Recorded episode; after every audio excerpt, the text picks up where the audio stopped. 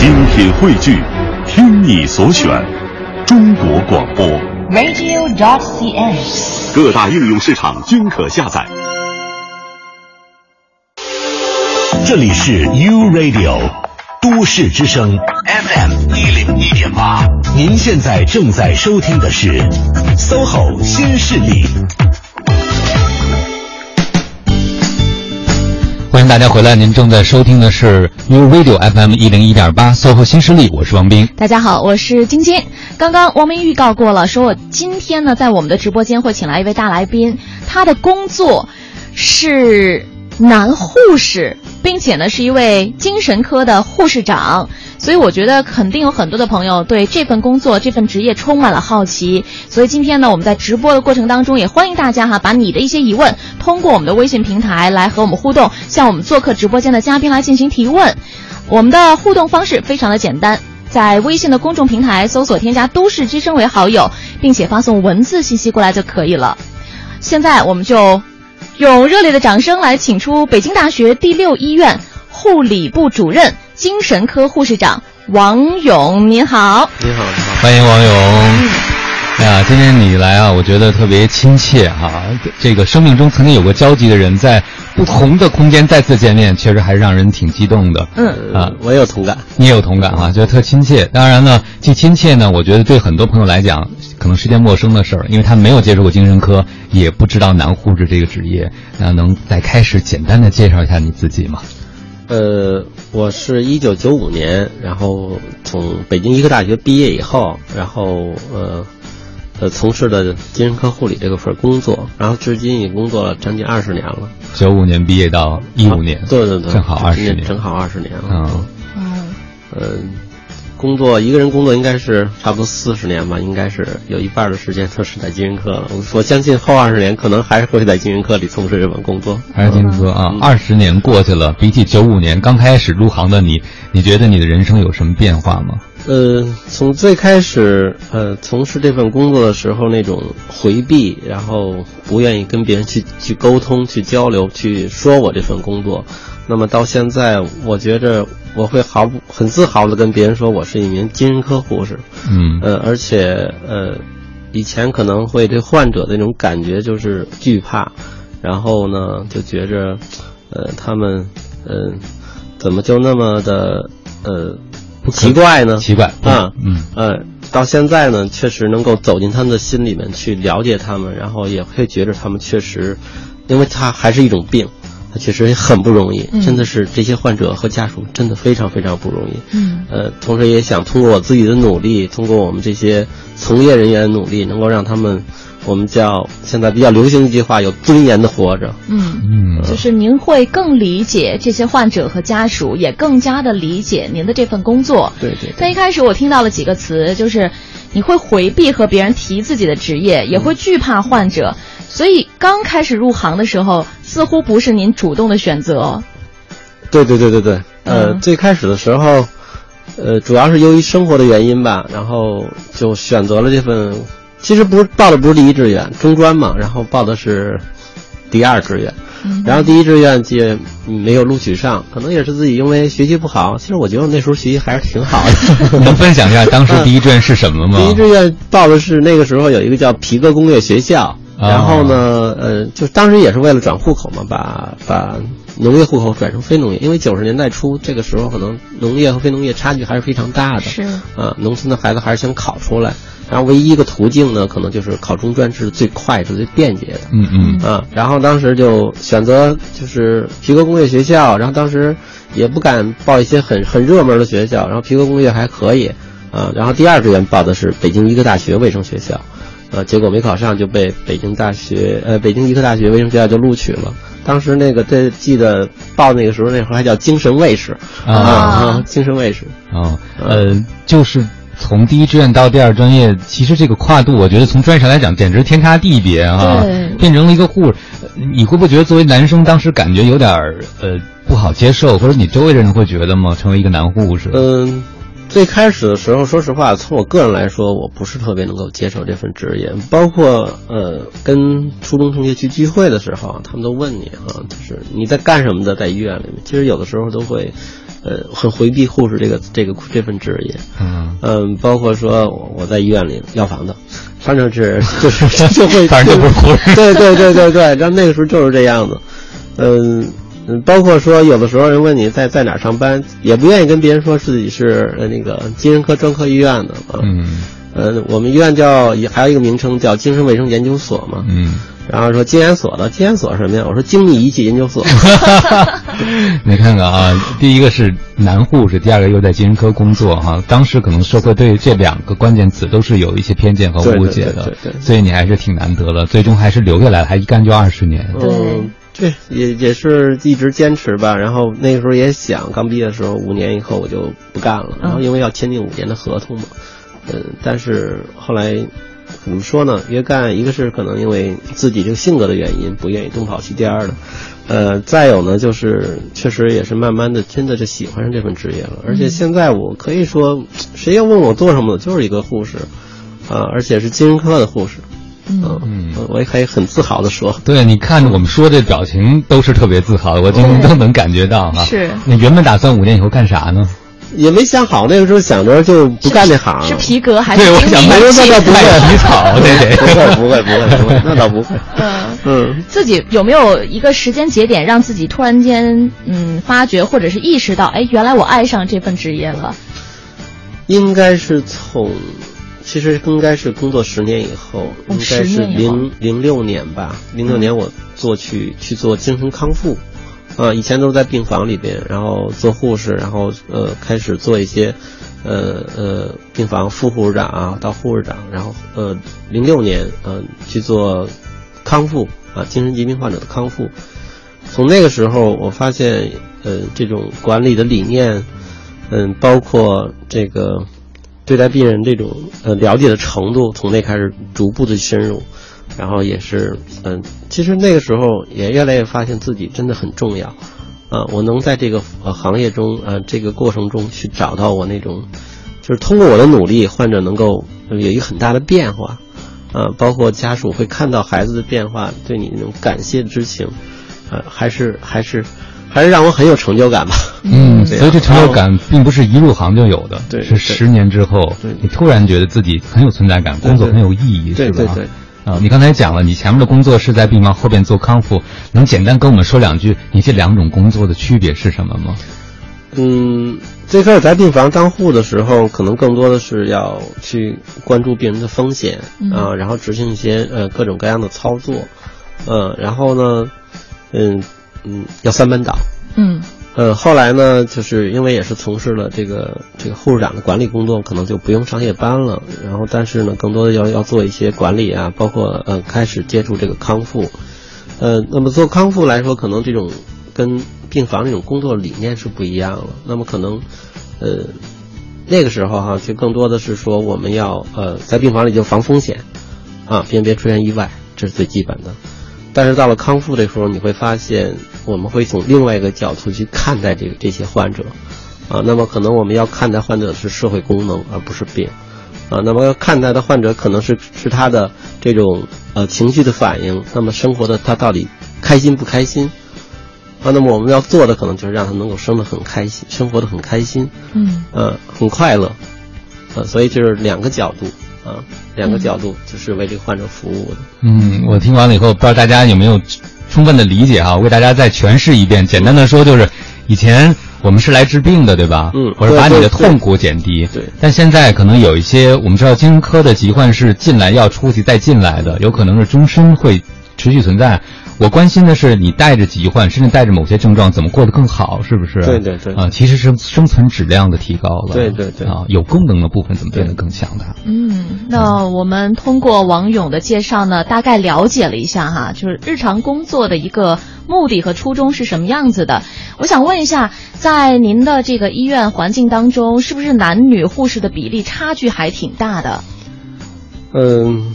肯定带不了，到不了这个男女半就是平等是吧？平等的半边天嘛，一边一半，那肯定到不了。嗯，呃，差距还是非常大。我们就拿我们单位来说，其实比例还是挺高的。我们一百将近一百三十个护士，有将近四十个护士是男的，就是按照比例来说，那么算很高的了。对对对，算比例来说是很高了，很高的了。那么到综合医院呢，我知道的，我们一些星级医院可能也就十分之一。啊啊，但是就这是我们这是北京市嘛，然后可能一就是呃相对来说比较发达的城市，理念可能更新的比较快。那么在我们全国来说呢，基本上我们男护的比例在百分之二以下，还是非常低。全国平均下来，对对对，百分之二以下，对对对对，嗯，一百个人里面不足两个。对，那么在发达国家，可能包括港澳台啊这些，可能能达到百分之十到百分之二十。哦，最高可以，那五个护士里就有一个男护士有可能。对对对。那在我们，比如在北京吧，大家可以在哪儿看到男护士？嗯，比如说呃，综合医院来说哈，就是呃，急诊室，急诊，呃，ICU 就是重症监护病房啊，手术室。啊，骨科、泌尿科，呃，再有最后就是我们的精神科啊。然后现在其实很多，比如说现在的导管室，呃，就是比如说做那个。呃，支架呀，那些心心脏的一些外外心外心外科啊，可能也有一些男护士，现在越来越多了，各个领域基本上都有了。哦，看来这个男护士已经成为了一个男生会考虑的职业了。对对对。以前大家觉得很小众，是吧？但事实上，已经越来越多的男士选择投入其中。对，是我们今天把王勇请到直播间呢，就是希望通过他的讲述，让大家更加全面、深入的来了解一下。护士，尤其是男护士目前的一个工作状态。那现在的时间，我们稍作休息，在饭点之后呢，继续回到 SOHO 新势力。这里是 U Radio 都市之声 FM 一零一点八，您现在正在收听的是 SOHO 新势力。没错，您正在收听到的节目是《SOHO 新势力》，这个声音依然是来自于中央人民广播电台 u Radio 都市之声 FM 一零一点八。各位好，我是晶晶。大家好，我是王斌。嗯，今天做客我们这个时段直播间的嘉宾呢是北京大学第六医院护理部主任、精神科护士长王勇，再次欢迎。嗯。欢迎王勇哈，特别低调的男护理部主任了，已经是。对，因为明天就是国际护士节了，所以我们今天特别希望能够在节目当中通过和王勇的对话，让更多的朋友来了解到这个职业。对啊，讲到现在呢，已经很多朋友纷纷跟我们互动了，有人就说男护士令人敬佩的职业，王勇你真的非常的棒。啊，还有朋友说，呃，您能讲讲你在儿童病房的故事啊？小朋友都怎么看男护士啊？您是有多了解王勇老师啊？对，呃，能跟我们先讲讲，比如说在你做男护士的工作中印象深刻的一些事儿吗？比如说你也在儿童病房待过是吧？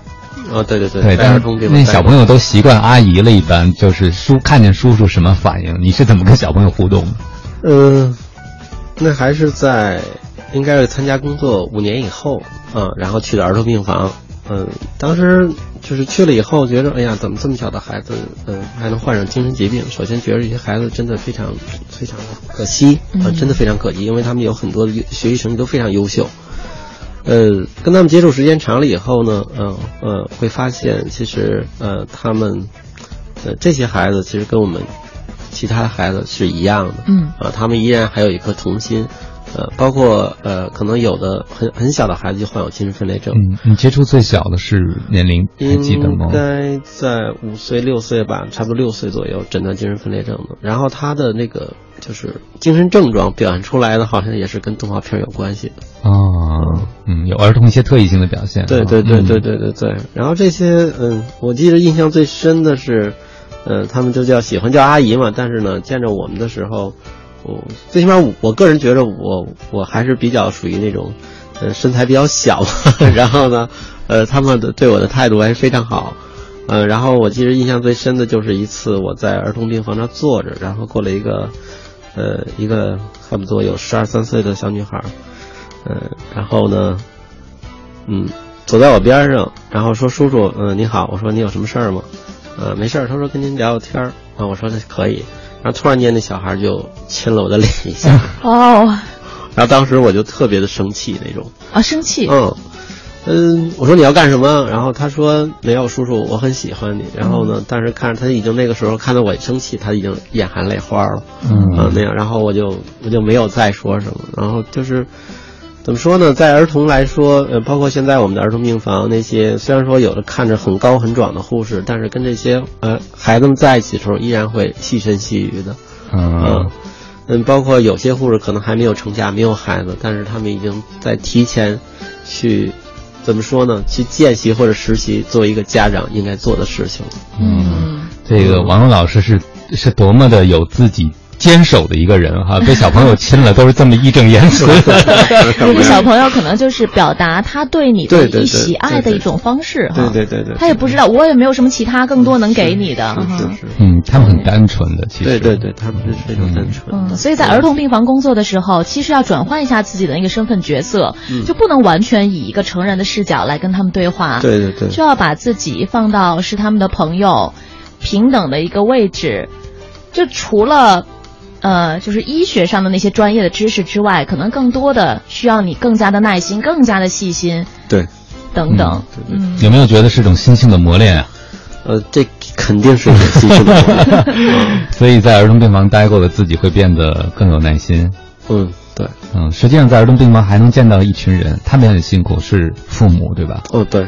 嗯，你有什么印象深刻的事儿吗？在你接触这些患儿的父母的过程中，其实我我前一段时间哈去会客的时候，我们就是呃家属来看这些孩子的时候，我就在楼下，呃正好去公益治疗室，我想在一个大院子里会客啊。那会客的时候呢，我就转了一圈，突然间发现呢有一个儿童的病人在跟他的父母在哭在闹，是一个男孩子，非常高，啊，然后呢就看着，突然间就给了他母亲一拳。嗯，就是那种就像拳击一样，那么左左摆拳右摆拳那样的，然后就一拳就打在他母亲的脸上了，很重很重，真的是。然后呢，我就看着，哦，我在远处看着嘛，然后呢，呃，我就我就我就看这父母，这这母亲呢，就是眼含泪花，依然在劝这孩子在住院，啊，因为那孩子是想出院嘛。嗯。